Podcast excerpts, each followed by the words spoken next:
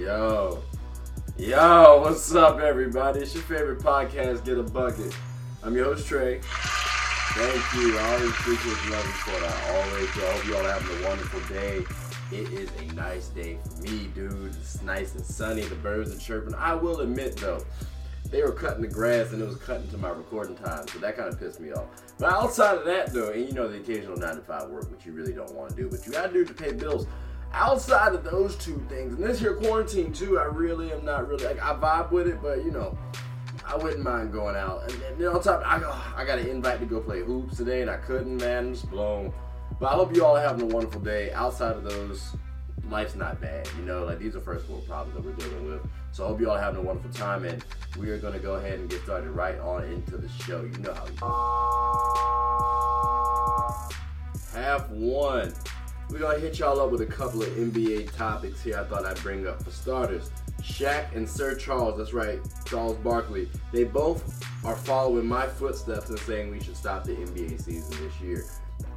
I would like for it to continue. Don't get it twisted. I love the NBA.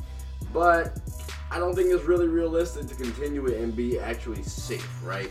Um, and again, they're agreeing with me, and they're no slouches. They don't sit up there and participate in load management or aren't overly competitive. Like these two gentlemen really love the game and are, and are big competitors, and even they realize. Charles Barkley realizes, ladies and gentlemen, that we need to sit back and just relax on this whole COVID instance. I understand the NBA players may want to play. They had a they had a meeting uh, this past Friday, and the big name stars said that hey they want to play. I get it, but let's say for example everyone got to be stationed in the hotel. Well, that means the staff also need to be quarantined. Anybody who's dealing with the NBA like NBA athletes at all, you need to be quarantined. And if not, is there a guarantee that you're safe? I, or everyone's going to be safe then?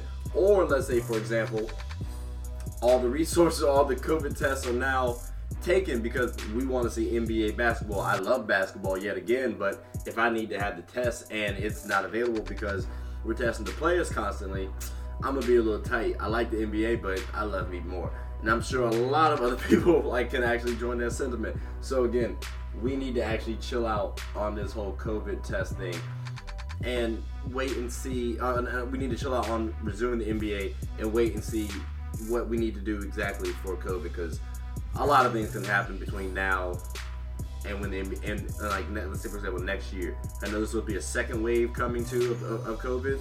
So let's pump the brakes a little bit. Not to mention the fact that the championship year will have an asterisk. Remember the Heat when 2013 they beat KD Russ and James Harden, yeah, if they didn't win the following year, they were going to have an asterisk because that was the year where it was a lockout season, so it was a shortened season. Anything that kind of messes up the NBA season is going to cause an asterisk. So you have an asterisk, and on top of that, uh, towards your title, and on top of that, it's a safety concern. Let's pump the brakes, please, people. All right, now the NBA awards it's okay to issue these out now. Like we've played 80% of the 82 games that we've had. And again, in 1978, Bill Walton won the NBA MVP award. So if we can issue that out after someone's only played 55 games, we can issue out the rest of the awards after we played what 62, 65. So for starters, I'm going all the way down to the executive of the year and we're going to issue that to the Pelicans. Yep, that's right. The Pelicans won that award because they have the best assets and what I think could be the best future for the NBA going forward. You have Zion, you have Brandon Ingram, who are both All-Star caliber talents. You still have Jrue Holiday and JJ Redick. Not to mention, not to mention Lonzo's on the up and coming.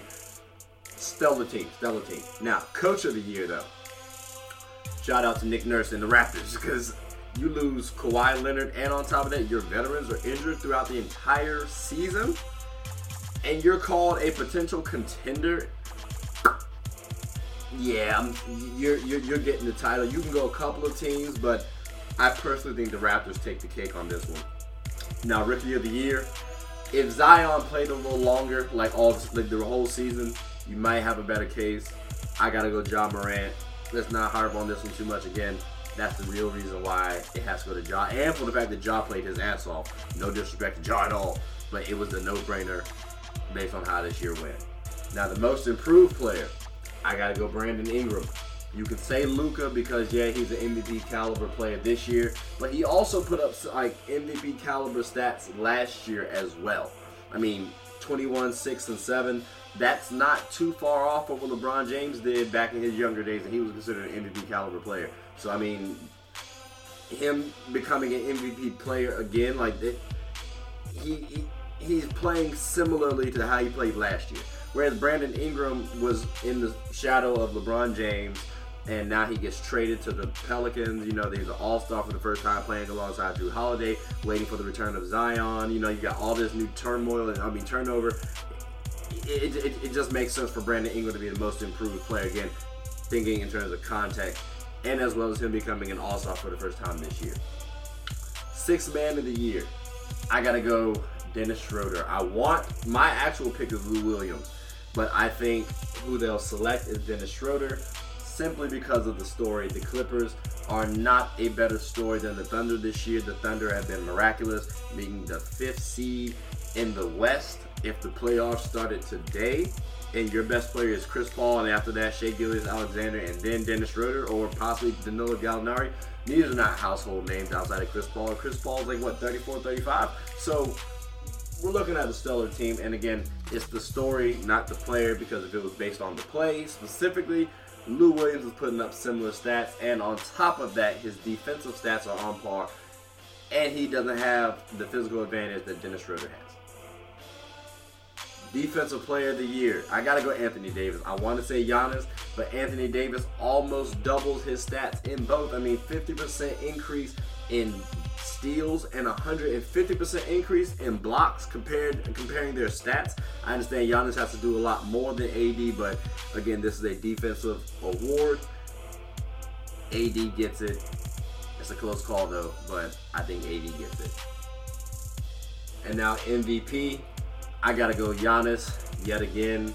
You can say Bron, you can say Harden, but both of those players have two co-star MVP caliber players themselves whereas Giannis only has Khris Middleton, who's an all-star caliber player. Giannis is also first in his team amongst all stats except for blocks and steals, which he's second, and his team is the best in the league. So when you factor all that into it, he's my MVP of the NBA this year. Half two. Y'all already know we're gonna hit you with the Jordan Last Dance episode seven and eight, and I gotta admit, that thing was smooth. When I first watched it, I had done a nice long work load, right? And I went to sleep. I had to rewatch it. And I'm gonna start with episode seven because there were a couple things that stood out to me the most. Now, Jordan's father passing, he uh, died after t- uh, uh apparently two 18 year olds murdered him. Um, I had a couple of questions about that because if you're going to kill Jordan's father, like you have to recognize that it's him. You have to. Like Buddy was sleeping on the road. Like I'm mad you can't get some sleep. You can't catch some Z's on the road. You know what I'm saying? And like what was your game plan, huh? Like you, you steal the car, you realize it's Jordan's dad. You could have either one let him go just off the strength of it's Jordan's father and you keep the car or you two could have gotten a ransom because we already saw how much money Jordan paid on gambling for small, minute things. Imagine what he would have paid for his damn daddy. So I mean, that was a little foolish. You shouldn't have tried. You shouldn't have murdered him to begin with. But terrible options right there. So that's what I noticed right there. I feel for Jordan. I feel for his family because I hate the fact that he had to go through that dumb shit it really didn't have to. Again, as I said on my last episode, please let's promote more peace. Um, also, Jordan's retirement. That was a like Jordan's father passing was a real was the main reason why he retired. And Jordan, growing up, wanted to actually play baseball, so he went to the minor league. Now he didn't go to, again. It's not the MLB. This is like the G League for the NBA. So and you know Jordan had a nice little hot start for a second. Then they switched it up on, him a little bit in terms of pitching style, and then that kind of threw him for a little loop. But you got to respect Jordan because he did come back after the struggle and prevailed a little bit. So I mean, I give him tremendous credit. You go from basketball to baseball, completely different sports. Like I've never played baseball like that, and I feel like I would have to train a lot to be able to succeed in that sport. So I, I, I actually find a lot of admiration for him. Now the biggest thing, Scottie's ass is still tripping, ladies and gentlemen. Like in these still episodes, this man is still tripping. Like he is the alpha dog on the squad. We all know his ass don't really shoot the ball that much. Though he's not the scorer. He can play make and he can score, but he's not a scorer. It's a big ass difference. So why is he tripping? This fool sat up here and in a playoff game, game three, where you're down 0-2, and at the closing seconds he decide he don't want to play because Phil Jackson has now designed up a play to make Scottie Pippen the decoy, where everyone's thinking Scottie's gonna get the ball, and you have Toni Kukoc, who's a better shooter than you and has made game winners that season, shoot the last shot. Oh, and by the way, to help y'all out, it like Phil Jackson's uh, game plan worked. Yeah, Scottie, you bugging. Now, to, to his credit, he did state that you know he was wrong and all that stuff. But he also came back and stated that, you know, he probably wouldn't have done it, or he probably wouldn't have done it any other way. Like he would have done the same thing. Now, maybe he's saying that from a standpoint of it helped him grow as a leader. I hope that's what he's saying. Uh, but that was kind of foolish. Again, I need Sky to get back. Uh, I, I, this this documentary is not helping Sky's look at all. Now, episode eight episode eight was smooth because you highlight Jordan's return, and you know he comes back from baseball after like a, a, year and a half, and he doesn't dominate the game like he used to, but he was still dominant. You know, now he lost to the to the Magic, and uh, you know it is what it is. You had Shaq and Penny back then. They were tough, right? Like you had a solid squad plus Horace Grant, who was on your team for like initially. That's a tough team to beat. That's a tough team to beat. And on top of that, they lost to the Hakeem Olajuwon, Hakeem the Dream Olajuwon rock, led Rocket. Like that, mm, that's kind of tough. And actually, he might be thankful that he didn't face Hakeem because then his finals record, perfect finals record, might have been in jeopardy. Think of Hakeem and Jordan's finals matchup as like the Kobe and Bron matchup that we wanted to see but did not get a chance to see that's how I want to equate it just to sit home for you guys because we weren't able to see Jordan. So you got to relate it. Now, Jordan also had additional beef. Like we all know Jordan was the SOB. We know. We know that Jordan was tough on his teammates. We get it. Um, he actually fought Steve Kerr in practice because Steve Kerr, I guess, said a, I fouled him initially, and then Jordan returned. Uh, Jordan retaliated, saying that's how you set a that's how you foul or something like that. Then Steve Kerr, granted, Steve Kerr does throw the first punch, but Jordan 6'6", Steve Kerr is about 6'2", 6'3", and kind of fragile. So, it, you know, Steve Kerr throws the first punch, hits him in the chest, and then Michael Jordan hits him in the eye. So, I got to give credit to Jordan because he does call Steve Kerr and apologizes. They actually become stronger, have a nice, like, better bond let's it's kind of just showed you, hey, bro, Jordan wants to know if you will ride or die with him. If you can stick up for yourself and you can also help stick up for him he had a lot of stuff to carry. He needed a team.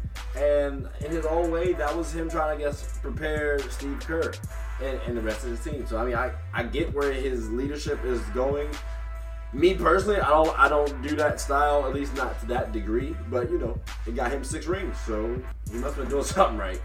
And then uh, a classic battle between the Bulls and the Sonics, the Seattle Supersonics. You had Gary the Glove Payton Shawn Reign Man Kemp and company battling Jordan, Pippen, and the Bulls.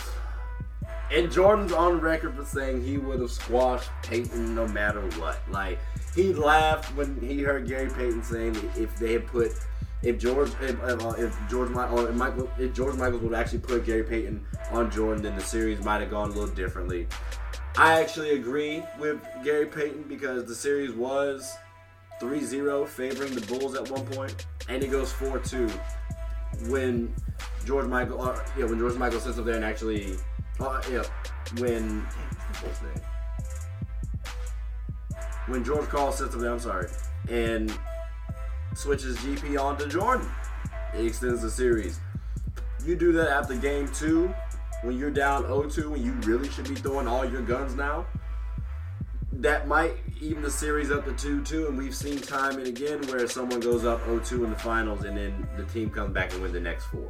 That has happened. The Mavericks and the Heat. I want to say, was it twice? It could have been twice. Just reverse winners.